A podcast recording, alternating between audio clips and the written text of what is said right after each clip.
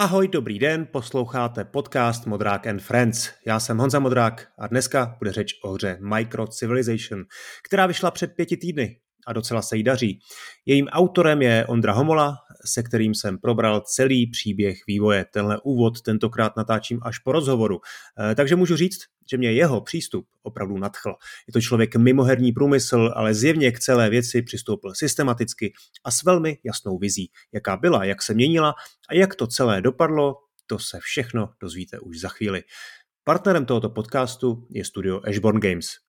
A vy mě můžete podpořit taky, a to na platformách Gazetisto nebo Hero Hero, kde získáte přístup k celým epizodám a to s dvoudenním předstihem. Posílám tam také pravidelný newsletter. No ale teď už pojďme na Micro Civilization a Ondru Homolu. Tak ahoj Ondřej, jak se máš a co teď hraješ? Ahoj, no, tak eh, protože je venku zima, tak jak už, jako už čtvrtým rokem hraju Long Dark, takový můj oblíbený dirty pleasure každoroční, v podstatě takový simulátor kempování v zimě, zabíjení vlků, stahování chcíplých sr. A to hraješ před, před zimu? Srdcová záležitost. A to hraješ přes zimu, nebo, nebo to je taková to je klasická vánoční hra, kterou vždycky o vánočních to, svácích?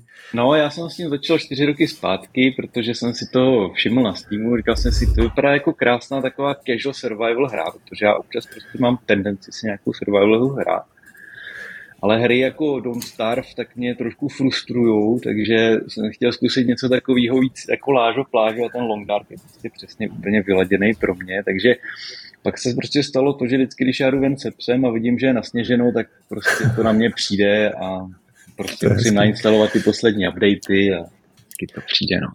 Hmm. A jaký jsi teda hráč obecně? Hraješ hodně?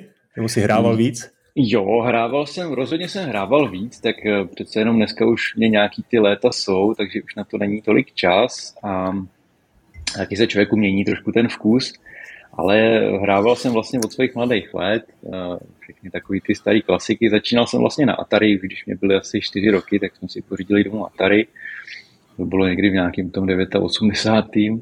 A, takže tam byly takové ty pařby jako Montezuma, no a pak vlastně bylo první písíčko někdy, když bylo 9, takže to byly takový ty, takový hmm. ty perský princové a pak to začalo takovýma těma zásadnějšíma hrama, no, když vyšel, vyšlo Diablo, když vyšel Thief, no, když vyšel Starcraft, no, takže měl jsem různý takové fáze, um, hraju vlastně, nebo takhle, vyhýbal jsem se většinou těm multiplayerovým, tím masivně, protože já jsem měl tu smůlu, že jsem ještě z té generace, která hrála Ultimu online, takže mě pak všechny World of Warcraft přišly moc takový pro děti, protože jakmile člověk nemůže v té hře umřít a přijít o všechny věci, tak mě to přišlo málo hardcore.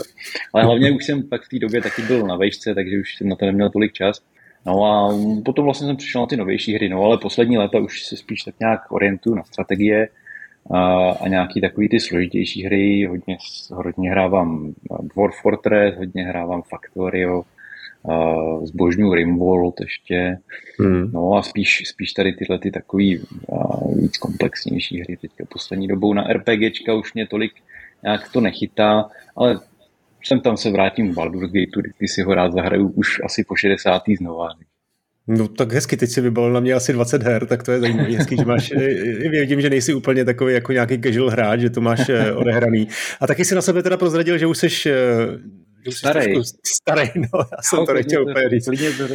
No, takže, uh, takže vlastně, hele, ta hlavní otázka, kterou mám, když na tebe takhle koukám, protože ty si před pěti eh, týdny zhruba vydal uh, Micro Civilization, my už jsme se bavili před chvilkou, tak, tak jsi mi řekl, že vlastně pracuješ, máš mm. rodinu, mm. jak jsi pro boha stihl udělat sám úplně ještě navíc takovouhle hru? No, tak já nevím. No, já jsem od začátku do toho šel s tím, že bych nerad se zasekl nad tím projektem, tak jako se mi to povedlo na všech mých předchozích projektech. Protože samozřejmě je to moje první komerční hra, ale Není to rozhodně můj první takový domácí projektík. Já si vlastně dělám domácí projektíky už od malička. Pamatuju si na to, co říkal náš profesor na gymnáziu, který mě naučil programovat. Když chcete se udržet jako programátoři, musíte si programovat i doma. To znamená, aspoň jeden týden v měsíci si musíte něco programovat. Mně se to tehdy uložilo v hlavě, říkal jsem si, no proč ne? A, a vždycky jsem měl vlastně nějakou takovou malou hru. Většinou to byla hra, jsem tam to byly nějaký nástroje takový, který jsem si prostě jenom hrál třeba s tím programovacím jazykem. No a uh, kdykoliv vlastně jsem se někdy rozhodoval, když si, ještě když byly, když letěly flashové hry, jo, to byla výborná éra, tak já jsem se rozhodl, jsem byl ještě na vejšce, myslím, v té době jsem se rozhodl, že chtěl bych udělat hru a prodat že tehda, tehda frčeli takový ty maličkatý hry, které prostě běží v browseru a byly to takové jako nic moc hry. Ale letěl takovej, taková teorie na internetu, že prostě se dá prostě udělat hra, třeba prodat za nějakých třeba 30 tisíc nějaký té firmě, která ji pak vystavuje na webu a žije z reklamy. Jsem říkal, jo, tak proč ne, to zkusím. A vlastně to byl můj takový první rádoby komerční pokus udělat něco, něco reálného, ne, protože jsem v té době ještě studoval a vlastně neviděl jsem vůbec nic o jako komerčním vývoji softwaru, jo, protože jsem ještě neměl žádný pracovní zkušenosti. Tak to samozřejmě zhavarovalo. Jo. Po nějakých pár měsících víceméně mě to přestalo bavit, ztratil jsem fokus a tak.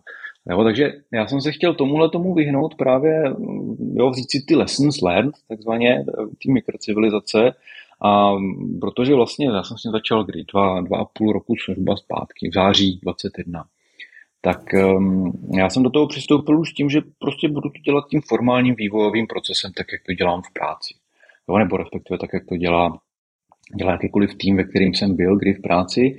A prostě budu figurovat si jako sám svůj vlastní manažer, který si bude cepovat do toho, aby to, co dělám, aby nebylo jenom hraní si prostě s tím projektem, ale aby to mělo nějaký reálný výstup, aby se to hýbalo k tomu, k tomu produkčnímu releaseu. Takže hnedka od začátku já jsem šel do toho s tím, že jo, je potřeba prostě do čtvrt roku teďka udělat nějaký hratelný proof of concept.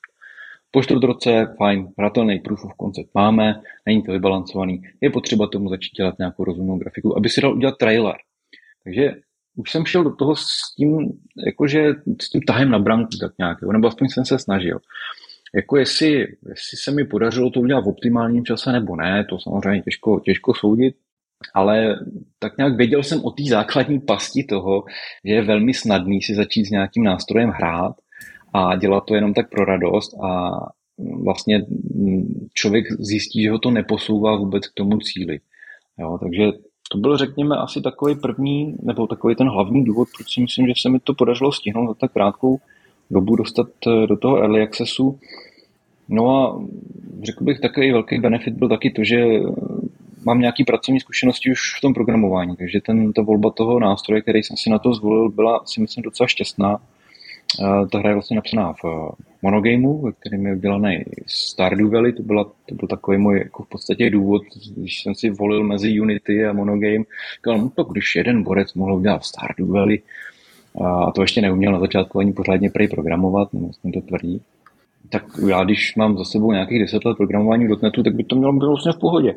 Hmm. Takže, takže jako jo, ukázalo se samozřejmě, že to má ještě takový skrytý úskalí, o kterých jsem netušil v té době, ale, ale řekl bych, že to tomu časovému, tomu časovému plánu docela pomohlo. Eh, no ten Erik Baron, který udělal Stardew Valley, tak eh, to je docela známý příběh, že hmm. si tam dost, eh, že se do toho dost investoval časově, že to dělal hmm. několik let hmm. vlastně na full time a nejen na full time, ale vlastně na, na full life, bych řekl. Uh, tak jak to teda vlastně bylo u tebe? jo, jo, jak, jo. Ptám se na to, jak jsi to zvládal vlastně s rodinou a s tou prací, jo? že teda to, to, to není samo sebou takovouhle hru dělat no, no, jak bych to řekl? No, řekněme, že time management u, u mě není jako malý problém. time management a vůbec jako hledání těch oken, kde na tom jsem schopný dělat, tak je pro mě taková věc, na kterou přemýšlím téměř denně. To znamená, jako denně řeším ten problém, kolik hodin dnes a tento týden budu mít na tu práci. Na začátku jsem do toho šel prostě optimisticky, říkal jsem si, uvidíme, kolik toho bude. Já když jsem vlastně s tím vývojem začal, tak jsme ještě neměli malého kluka, takže toho času bylo poměrně víc.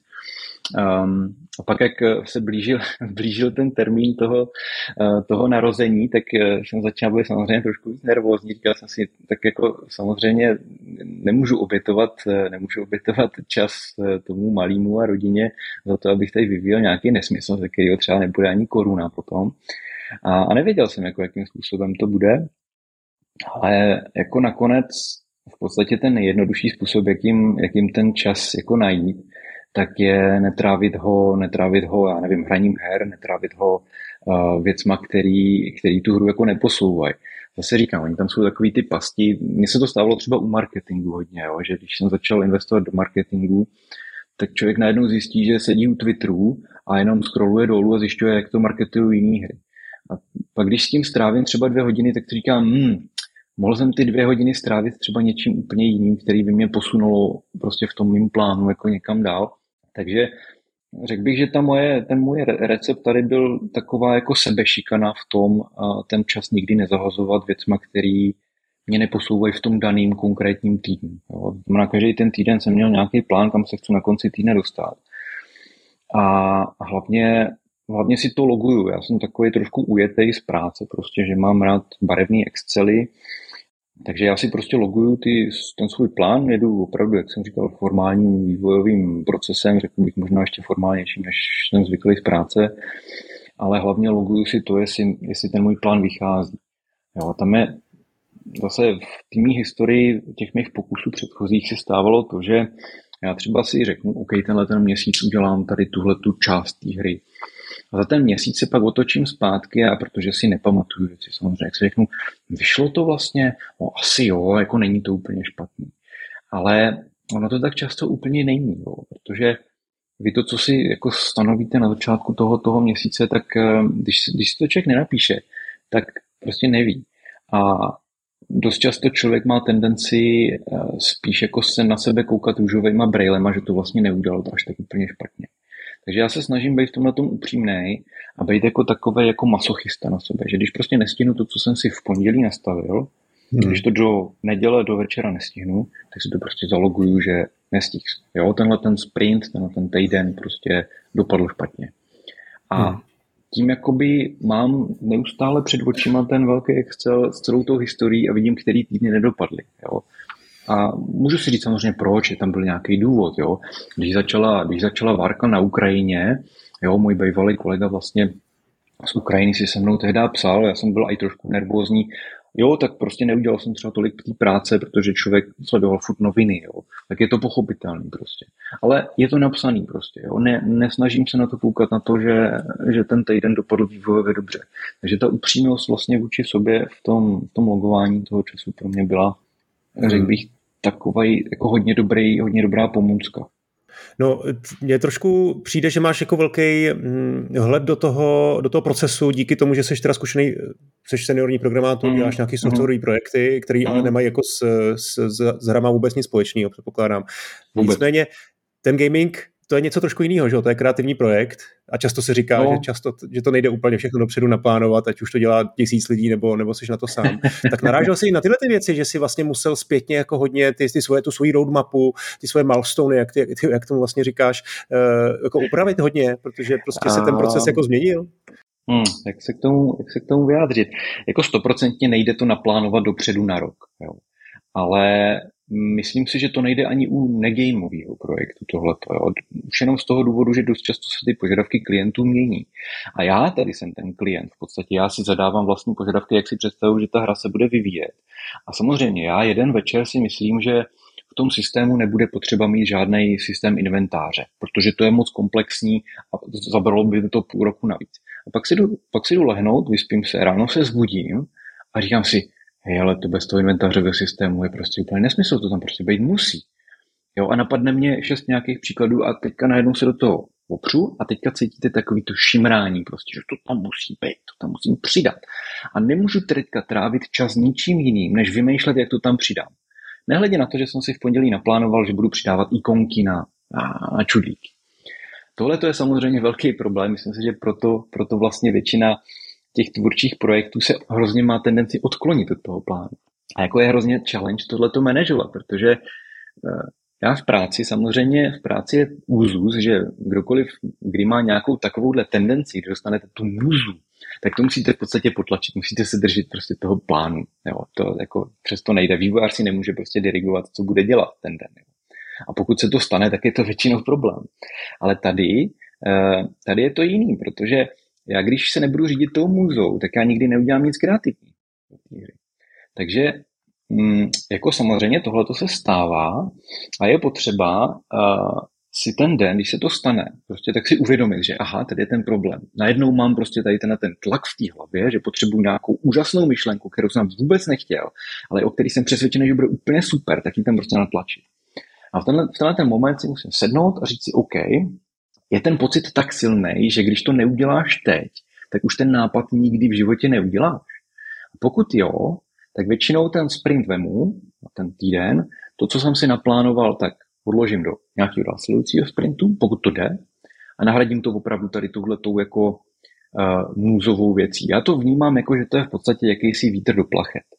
Uh, a já když se chci jako s tou pomyslnou plachetnicí někam doplavit, tak já se musím zamyslet, jestli ten vítr fouká směrem, kam se chci doplavit, Protože tak jak ta plachetnice, já si můžu tu plachtu jako trošku natočit, jo? takže i když ten vítr nefouká úplně tím správným směrem, já když si natočím tu, tu plachtu, tak ta loď stejně popluje tím směrem, kterým chci. Třeba pomalejc, ale popluje.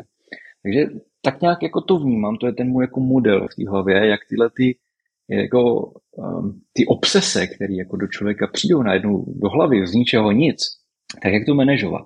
A řekl bych, že tak 50 na 50, uh, tyhle ty nápady buď to potlačím, anebo je naopak nechám prostě vyvřít. A ono je samozřejmě pravda, že když potlačujete těch nápadů prostě více jak 50%, tak oni o to silnější ty nápady jsou a o to hůř se pak potlačují. Prostě svoje podvědomí tak nějak úplně nejde, nejde tak nějak jako zadusit. Ale jo, no, jako souhlasím, že tohle je, je velký problém a samozřejmě ten scope se mění. Ta hra na začátku, když jsem s tím začal, tak měla být uh, malinkatý projekt. A já jsem si zvolil tohleto téma. Ta hra je vlastně mix, uh, mix strategie a clicker. Jo, což je samozřejmě samou sobě taková uchylárna, o který se, se dá bavit dlouho. Ale já jsem si tohleto téma zvolil, nebo vůbec ten clicker zvolil, protože vlastně clicker hry, který známe, tak jsou typicky poměrně jednoduchý, co se týče mechanismů. Cookie clicker, já nevím teda, jak to, jak to, jak to, jak to dlouho dělali, ale myslím si, že ta, ta hra se dá jako do produkce v minimální verzi teoreticky za ten rok v jednom člověku úplně v pohodě dodat. Jo? Kdybych si řekl, že moje hra bude jenom clicker, o složitosti jako je cookie clicker, ale bude to mít téma civilizace, tak si myslím, že za rok se to dá nějakým způsobem ušmoulit. Pokud vynechám z toho složitý mechanismy, jako už teďka vlastně v mikrocivilizaci jsou, tak se to za ten rok dá dodělat. A to byla, to byla jakási jako moje možná štěstí, že jsem si zvolil tenhle ten Eh, žánr, protože zároveň se k tomu dá prostě přivymyslet. Eh, když prostě přijde ta obsese, že bude tam ten inventářový systém, tak se to dá. Ale zároveň je tam ta svoboda, že se to dá udělat i bez toho. Takže jo, můj plán byl udělat to za rok, protože samozřejmě, co já jsem na začátku věděl, já jsem nevěděl ani, jestli budu schopný namalovat pixel artovou grafiku. A nevěděl jsem, jestli budu schopný udělat marketing, já jsem nevěděl, jak funguje Steamová integrace. Jo, jestli na to nebudu muset najmout publishera. Vlastně nevěděl jsem absolutně nic o tom. Takže ano, celý to v principu začalo jako malinkatý projekt, který se mohl dát mm. do produkce uh, za rok.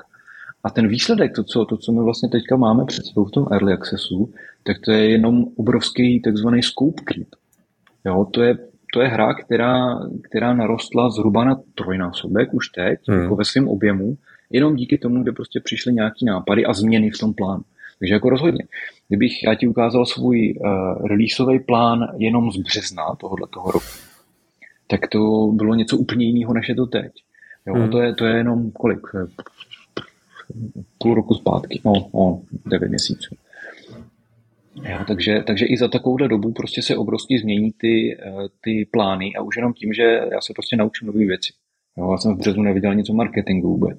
V březnu, hmm. v březnu teprve vlastně uh, se vypublikoval playtest a já jsem předtím těsně ještě byl skalopevně přesvědčený, že žádný demo dělat nebudu, že udělám jenom beta test a, a pak půjdu rovnou do produkce. A to, kdybych to býval tak udělal, tak eh, jako bych někde tady plakal v koutě. No, takže od té doby se to změnilo poměrně dost a, a rozhodně mm. jako ta, ta změna tam hrála roli. To je zajímavé, no, že vlastně ty mluvíš o tom, jak jsi, že jsi to měl jako docela dobře zorganizovaný, ale před půl rokem nebo před ještě rokem hmm. to vypadalo úplně jinak, ten plán. Ale ještě hmm. mi řekni, ty vlastně mluvíš hodně o tom, o, o té práci jako programátora, ale Ondřej hmm. Homola byl taky, byl taky grafik, byl taky jako zvukař, byl taky designér, že jo? Hmm. byl taky marketér a všechny ty věci hmm. okolo. Hmm. Tak eh, jak se ti vlastně eh, podařilo skloubit tady ty, tady ty všechny role, protože předpokládám, že víš, že asi na něco máš větší vlohy než na něco jiného, mm. něco tě i možná baví víc než něco jiného, mm. do něčeho se musel trošku víc nutit. Tak... Mm. No, tak eh, já bych začal ty grafiky. U té grafiky to bylo poměrně jednoduché. Mě grafika jako bavila vždycky, ale nikdy, nikdy jsem na ní neměl dostatek trpělivosti, abych u ní vydržel moc dlouho. Ale přiznám se, že naučit se ten pixel art bylo relativně jednoduchý pro mě. Díky tomu, že nějakou zkušenost prostě s grafikou mám, být ne teda samozřejmě komerční, ale vždycky jsem si byl schopný kreslit obrázky. Takže pixel art byl celkem easy, to si myslím, že jsem se za nějaký tři měsíce dostal na tu, na tu úroveň, na který jsem teď. A protože se nesnažím se dostat nikam nějak moc extrémně dál, tak na té úrovni víceméně jsem furt a akorát ty obrázky kreslím trošku rychleji. U těch ostatních věcí, u muziky to bylo docela teda pain, musím říct. U muziky, já tím, že jsem hudebně vlastně naprostý barbar a ignorant, a tak udělat vlastní hudbu byl jako velký challenge, tam jsem si hodně dlouhou dobu nebyl jistý. Naštěstí moje manželka je bývalá houslistka, takže eh, když prostě získám doma nějaký výborný názor na nějakou věc, tak ona mě velmi rychle opraví, že to je úplná hovadina. A vlastně byla velkou takovou pomocí tady v tomhle. Samozřejmě dneska jsou videotutoriály na všechno. Já jsem si studoval pana jak se jmenuje, Gareth Green, má svůj vlastní videokanál, je to takový pan, e, takový, takový strejda, hrozně, hrozně příjemný a učí hudbu, takový učitel hudby a ten ten prostě během pár desítek hodin do vás natlačí ty základy kompozice. No a pak stačilo si koupit teda virtuální orchestr asi za 12 tisíc a už to dalo udělat. Takže hudba, hudba byla teda sranda. Hmm. Eh, řekl bych, že pro programátora hudební teorie je opravdu bolest. Eh, hmm. Pro mě jako pro dotnetaře naučit se, naučit se hudební systém z jejich terminologií, to je horší, než přejít k JavaScriptu. To fakt jako, to fakt jako je masakr. Ale no a pro, promiň, ne, hmm? nepohrával jsi teda s myšlenkou, že, že si tu, tu hudbu koupíš, tak jak to většina těch solových vývojářů dělá? Samozřejmě, pohrával jsem si. Já jsem si pohrával s myšlenkou všechno, všechno jako delegovat, ale já jsem si na začátku toho projektu řekl, že nechci ustoupit stran uh, vlastní komfortní zóny. Uh, to znamená, pokud budu dělat nějaké rozhodnutí, protože je to můj hobby projekt, je to, je to projekt, ve kterém já chci dokázat, že nějaký tu, nějakou tu šíři těch znalostí jsem schopný získat. A nechci se vymlouvat na to, jenom že mi je to nepříjemný. A, takže to je takový jako moje heslo toho projektu. Nikdy, uh, nikdy nedělat rozhodnutí uh, jenom na základě toho, že, to, že mě to udrží v mojí komfortní zóně. Naopak, když prostě cítím, že nějaká věc, kterou můžu udělat sám, a vystupuji, nebo musím vystoupit z té komfortní zóny, je mi to nepříjemný, je mi to nový, tak je to pro mě spíš, jo, to bys měl Ondřej udělat prostě. Jo, protože to tě posune někam dál a je to strašně jako odměňující tady tyhle ty systémy. Byť ten výsledek třeba eh, nestojí za nic, jo, nejdřív, ale to nevadí, tam nejde jenom o ten, o ten jako hned výsledek, co tam, co tam je, ale o to, že se posunete někam dál. A to je, to je strašný základ toho, jakoby toho v podstatě psychologický toho dopamínového systému, jo, který, který člověka motivuje. Protože když tam není ta bolest, tak tam není potom, potom ten zisk. A, a tohle, to bylo, tohle to bylo vždycky jakoby nakonec eh, to moje rozhodnutí, že jo, to nebude taková sranda, když to nechám na někom jiným. Jo. Nemluvím o tom teda, že já vím, jaký to je s dalšíma lidma, když máte tu smůlu a trefíte na někoho, s kým se jedná blbě. Takže moje, no. moje pravidlo vždycky všecko sám. Jo, to je hezký. Takový pragmatický přístup, jako super, eh, ale fungovalo to pro tebe, no. Hele, pojďme teda, pojďme teda k tomu designu, k tomu vlastně, jak jsi přemýšlel na ty, už si jako lehce řekl, proč jsi zvolil ten žánr a jak mm-hmm. jsi mhm. postupoval, ale pojďme to trošku víc rozvést teda eh, z hlediska herního designu. Mm-hmm. No takhle, jak to, jak to vlastně začalo? Já jednoho dne jsem takhle ležel, měl jsem migrénu, protože já bohužel trpívám na migrény a napadl mě taková, takový obrázek, eh, který trošku byl už postavený na malým projektu, který jsem si kdysi dělal. A to byl, to, to byl vlastně takový obrázek krajinky, na který se hýbou takový panáčci, jako kdybyste si je tam namalovali tuškou. Říkám si, je, to by bylo pěkný mít nějaký, nějaký v podstatě spořič obrazovky, který, který eh, jako reprezentuje to, že ta civilizace těch panáčků nějakým způsobem roste a, a vy byste mohli občas tam přijít a zakročit a nějakým způsobem je posunout dál. To by se mi hrozně líbilo. Já už jsem kdysi se snažil dělat jakoby spořič, na kterým nějakým způsobem lezou mravenci a staví mraveniště. A tohle to řekl bych bylo trošku takový jako posun z toho. A, a tohle to byl, to byl, to byl základ celé té hry. Byl jeden, jeden vizuální obrázek, krajinky, jak kdyby to byl prostě obrázek namalovaný od nějakého malíře a tuškou domalovaný panáčci, který tam na tom běhají. No, to byl, pak, už, pak už to bylo jednoduché. Pak už tomu stačilo jenom dovymyslet ty herní mechaniky. Uh, tak jak jsem říkal, ten, to, to klikání, um, to je tak nějak jako automatika v podstatě, jakmile začnete vymýšlet nějakou jednoduchou hru, která je idle, jo, aby to hrálo prostě bez vaší, bez vaší přítomnosti, tak to, to klikání je taková dobrá věc. Já k tomu samozřejmě mám trošku takový odpor. Já nejsem jako nějaký velký hráč clicker her, se přiznám. Hezky. A... mě, ty, mě, ty hry, mě ty hry prostě přijdou, že jsou až moc jednoduchý. A no, že ten potenciál toho, té featurey toho klikání by tam mohl být daleko zábavněji vyzdvihnutý. Já jsem hrál Clicker Hero s jedničkou, tam mě chvilku bavila. A oni pak vydali dvojku, která vypadala, že má ten náběh vlastně zajímavý, jo? že se snažili kolem toho udělat nějakou takovou infrastrukturu kolem toho klikání. A udělali z toho v podstatě takový Diablo. Akorát, že v tom Diablu jediné, co chybělo, byla nějaká ta topologie, ve které klikáte někam a něco to ně, něka, nějakým směrem třeba vystřelí nějaký blesk. Ale jinak to v podstatě vypadalo, že to bude to samý.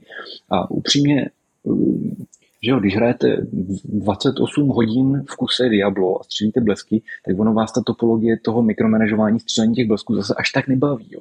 Ono vás tam hled, baví hledat ty věci. Jo, prostě sestavit se ten build, ten unikátní, ten meta, jak se dneska říká build, co si vygooglíte na internetu a musí to být perfektní a potom jdete. A, a tohle to ty hry jako všechny vlastně mají uh, úplně stejný, jo, no, s nějakýma technickými samozřejmě rozdílama, ale jestli si zahrajete Borderlands nebo Diablo, tak v podstatě hrajete de facto podvědomě tu samou hru.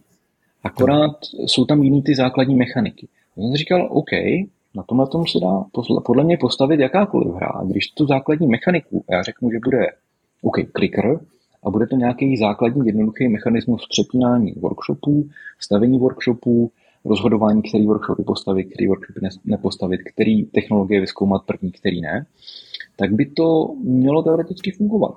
Jako není důvod, proč by to nemělo fungovat. Samozřejmě ta nejistota v člověku vždycky je, pokud si to nezahrajete, tak jako nevíte.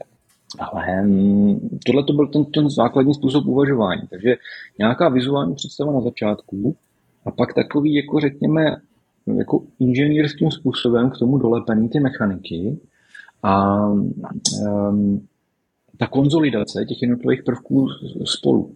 Nejdřív samozřejmě tam měl zaplout ten, ten princip toho, že já jsem v té době hrál civilizaci. Já myslím, že šestku to bylo.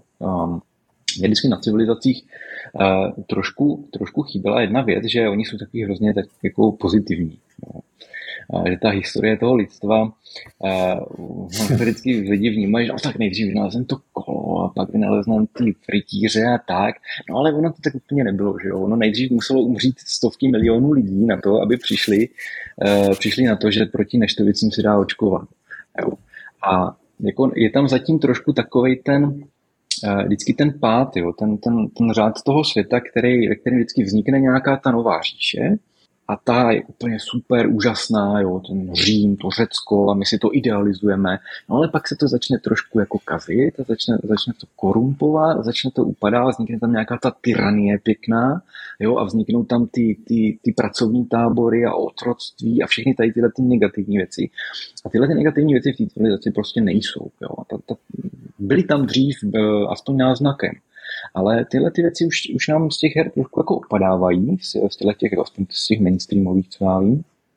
A mně to vždycky přišlo hrozná škoda, protože jako to, že ta věc je negativní v určitém uhledu, jako já nevím, otrokářství a takový, tak to neznamená, že by se o, o tom jako nemělo mluvit, že jo? Protože je to stejným způsobem cesta k tomu dnešnímu modernímu světu, ve kterým máme prostě svobody, máme ten blahobyt, máme, máme no, očkování, když teda eh, půjdu konkrétně. A, ale je to vykoupený prostě nějakým pádem několika civilizací, je to vykoupený nějakýma smrtma a násilím. A tohleto, tohleto mně přišlo jako zá, zábavný koncept, nebo zábavný koncept, je to rozhodně zábavný koncept, ale je to i rele, jako relatable, je to, je to reálný. Prostě vždycky musíte někde, nejdřív nějak vyrůst, a, a pak prostě musíte spadnout. Jo. To znamená, civilizace musí neustále dostávat čočku. Jo, tak aby to bylo realistický, tak uh, ta vaše civilizace, pokud to bude jak v klasické civilizaci, prostě rozšířujete imperium, málo kdo, málo kdo v té civilizaci si nechá zebrat město, že jo. Kdy, hmm. kdy hrajete civilizaci a řekli byste si, no tak teďka mě dobili Němci a zebrali mi čtyři města, ale to nevadí, já to nebudu, já to nebudu loadovat. Jo, to, nemyslím si, že někdo něco takového eh, jako udělá. A tomu já jsem se chtěl vyhnout. Jo? Já jsem si říkal, je potřeba ten mechanismus udělat takový, aby ta vaše civilizace, i když dostane tu čočku, i když dostane, i když upadne díky moru, díky sociálním revolucím, tak abyste měli tu možnost se zase zvednout nahoru. A zároveň, aby tenhle ten, ten zážitek, který civilizace vlastně, kterým tím prošla, ta krize, byla vlastně posunula někam dál. A to je ten základ toho. A myslím si, že ten, ten základ funguje hmm. v reálném životě. Tím pádem by měl být uh, jako stažitelný i pro toho hráče. A proto tam je ten základní mechanismus vlastně, že když dostanete, dostanete nějakou krizi, uh, tak máte šanci získat toho hrdinu.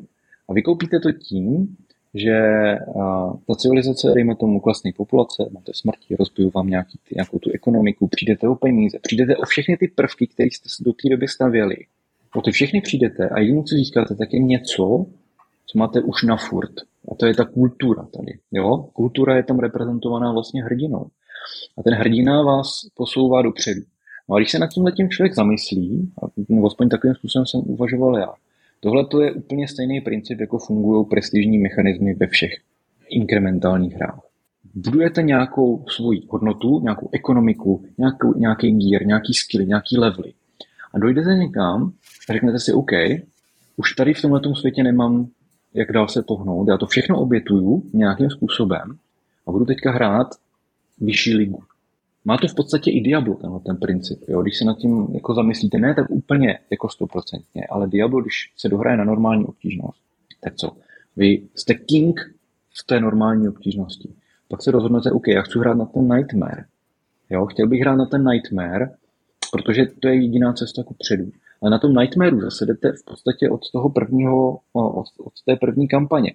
A zase tam dostáváte čočku, jako kdybyste začali to Diablo hrát úplně od začátku. Jo, trošku, trošku se psychologicky ten hráč vlastně dostane úplně na začátek, byť ten level má svůj furt stejný, ale rea, relativně proti těm monstrům je zase jako nýmán v podstatě. A co tím získá? Tím, že postoupil tu ligu, no je, je v té metahře vlastně trošku, víš. Jo, je tam jakási ta metahra, má nové věci a máte třeba nějaké věci, které můžete přidat jiný kláse. Jo? Můžete si ho přes bedničku přidat Barbarovi, za kterého jste třeba jako nehrál. Jo, tím. Takže ten princip toho, toho metahraní, jo, byť to není typický prestiž, tak jak je, tak jak je v nějakém adventure kapitalistovi, že prostě se jenom odemykáte nějaký bonusy, tak to Diablo má tu metahru vlastně daleko komplexnější. Ta metahra je postavená na tom, že máte předměty, které přidáváte jiným hráčům a, a i znáte, jak ta hra funguje. To je vlastně ta ultimátní metahra, že víte, do jakých dungeonů chodit, ve kterých padá dobrý loot, jak zabít kterého bossa. A v tomhle tom se vlastně posouváte nahoru a nahoru. A může vám být úplně jedno, že furt dokola chodíte ty samý dungeony. Hmm. A je to úplně jedno, protože ten grind není ten to gro té hry. Ten grind je jenom cesta k tomu, jak se posunout v té metahře někam dál. A myslím si, že tohle je úplně fundamentální jádro inkrementálních her. A jak to technicky naimplementujete, je už jako trošku, trošku jako vaše svoboda, dá se říct. Já jsem se samozřejmě tady rozhodl implementovat tím, to tím prestižním stromem. Ale co, co jsem do toho chtěl přidat, uh, protože nechtěl jsem vytvořit hru, která bude tak jako ostatní clicker hry, freemium, jo, jenom, jenom v podstatě droga pro hráče, která je udrží do nekonečna u toho a bude motivovat hmm. si kupovat věci. Já jsem chtěl udělat hru jako s tom tradičním způsobu, jakým já mám rád, a to je to, že vám ta hra dá nějaký v podstatě příběh.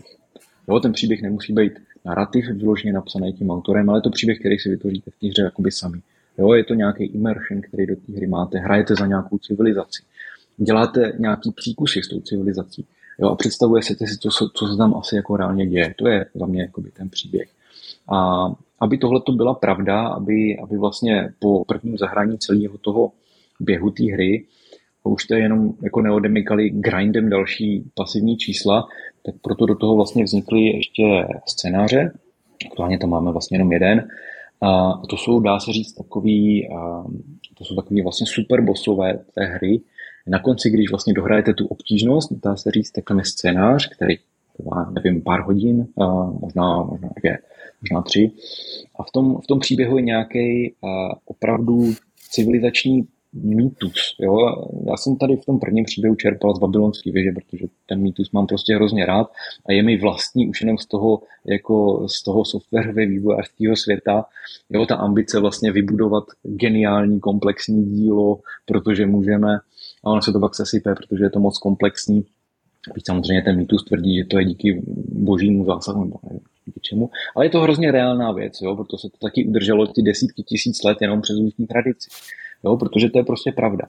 Takže tyhle, ty, tyhle ty mytologické věci, eh, ty já bych chtěl do, těch, eh, do té hry vlastně tímhle tím způsobem dostat. Kolik těch scénářů tam bude, eh, to vám aktuálně říct nemůžu, původně mm-hmm. jsem jich měl vymýšlených asi 12, reálně si nejsem jistý, jestli, jestli je tam všichni budeme schopni natlačit.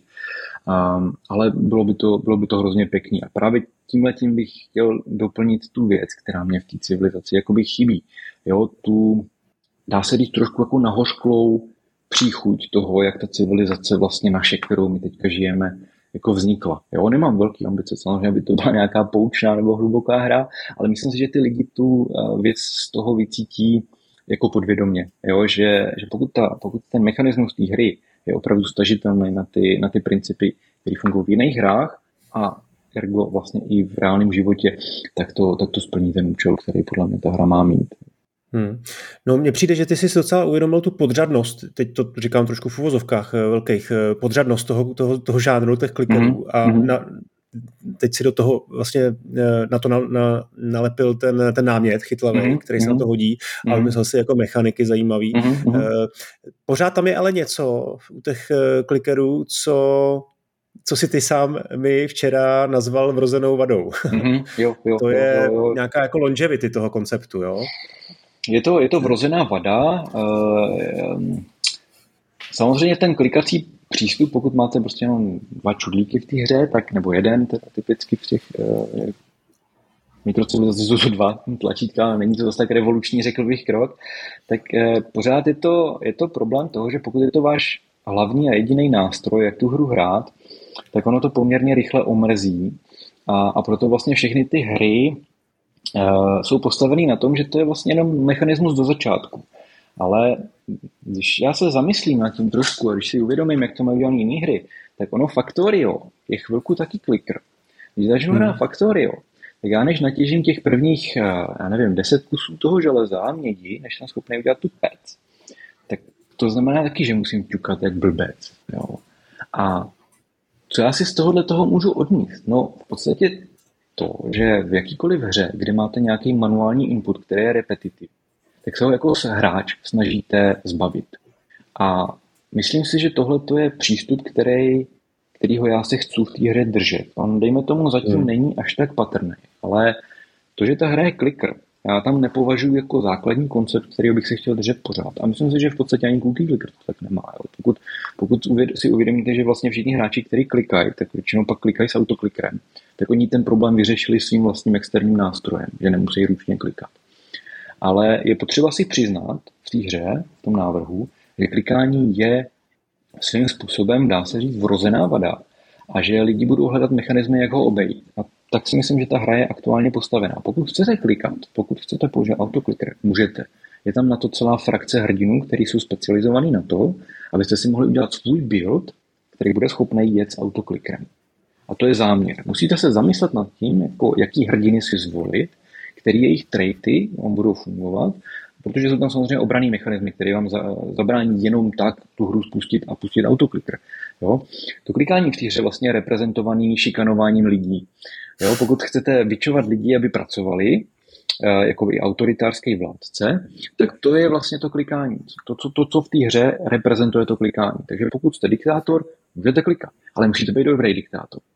Jo? A dobrý diktátor znamená, že se musí udržet u moci, protože ty lidi povstanou, vzniknou krize, musí se tomu bránit, začnou umírat, začnou být neefektivní a tak dále. A tak dále. Takže to je, to je gro toho, co já se snažím z té hry udělat. V podstatě já jsem si zvolil clicker hru a snažím se z ní udělat neklicker. jo, hmm. nějakým hmm. mechanismem. Ale jak jsem říkal, myslím si, že to je věc, kterou ty hry fakticky mají stejně. Ten klicker akorát je tak jako víc přiznaný. To, že v tom faktoriu manuálně vyklikáváte tu rudu, není tak jako očividný pro toho hráče. Ale když tomu hráči dáte uh, před obličeji dvoumetrový tlačítko a řeknete mu klikni na něj, tak je to pro něj takový, aha, no to bude asi hloupá hra. Takže můj záměr je tomu hráči nabídnout prostě alternativy k tomuhle tomu. On může to hrát, hmm. může to hrát idle způsobem, může si sestavit svůj složitý build, ve kterým bude podstatě čarovat kouzla, to je, to je následující update, jenom tak, abych nastínil vlastně, který tam v tom early accessu ještě nebyl, tak je chybějící vlastně čtvrtá frakce, která bude fungovat de facto jako kouzelníci v Diablu, bude vám to nabízet nějakou větší flexibilitu, ale za tu cenu, že musíte si hlídat obrany schopnost, všechny ostatní, všechny ostatní prvky. Vedle toho tam vlastně máte k dispozici a tu, dejme tomu, obranou frakci, která zase dovoluje tu civilizaci budovat čistě ekonomicky, čistě na bázi nějakých, nějakého ekonomického engineu, který si v tom navrhnete. Jo, kombinací, hmm. kombinací workshopů, kombinací hrdinů, kombinací věcí. Takže Bohužel, bohužel ta vrozená vada se objevuje i na těch reviews. Jo. K tomu přijdou hráči, řeknou, no, no ale on je, to, on je to clicker, jo, a ty po nás tady chceš 17 euro za clicker. Jo, jsi prostě hamižný vývojář. Ehm, já to samozřejmě chápu, protože když, když lidi hrajou hry, které jsou nastaveny jako freemium, tak mají pocit pak vlastně, že by si měli být schopni tu hru jakoby zahrát zadarmo. Ehm, já jsem se rozhodl, že bych chtěl tady tohleto trošku jako změnit, ne, že bych měl nějakou velkou vizi, že bych chtěl měnit herní trh, ale říkal jsem si, že hra, která by nabízela jako plnohodnotný herní content, eh, který vlastně ospravedlňuje tu, tu upfront cenu. Jo, že tam je nějaký příběh, že tam je nějaká grafika, že, tam, že se tam něco děje v té hře, že to je prostě interaktivní. Tak eh, taková hra prostě není, nebo aspoň já nevím o žádný, která by byla vyloženě dobrá.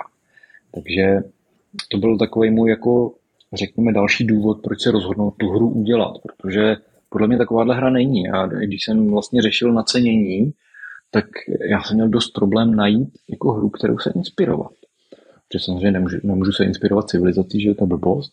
A nemůžu se inspirovat ani žádnou výkleštěnější verzí civilizace, protože prostě ten, ten můj herní koncept je jako jiný. A inspirovat se klikrama, tam těch možností moc není. Jo. Tak můžu se inspirovat Clicker Heroes 2, který se snažili mít upfront cenu a mám pocit, že to je asi nejnenáviděnější hra, která v tom žánru snad existuje. Aspoň teda z toho, co jsem si viděl ty, ty reviews, tak jak oni, oni se na to, myslím, vykašlali pak ti vývojáři v nějaký, v nějaký fázi. Nevím proč, já jsem to přiznám se nesledoval.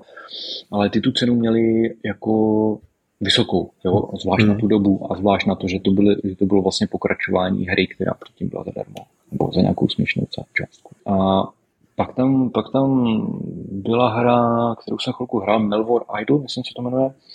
To byla docela zajímavá hra, to, to byla víc uh, idol, no, myslím, že to nebyl clicker vůbec. Uh, to jsem si říkal, že OK, tak pokud za idol hru někdo je schopný úspěšně vlastně prodat za, myslím, že 12 euro nebo kolik to, kolik za to chtějí, tak jsem říkal, OK, myslím si, že by se měla dát takováhle hra, kterou jsem měl namyšlenou prostě komerčně prodat jo, ta, ta upfront. To byl pro mě takový, řekněme, potvrzovat. A ono upřímně i, ten, i ty Clicker Heroes 2, já si myslím, že oni komerčně nebyli úplný propadák, aspoň teda podle toho, co jsem se díval na odhady jejich prodejů.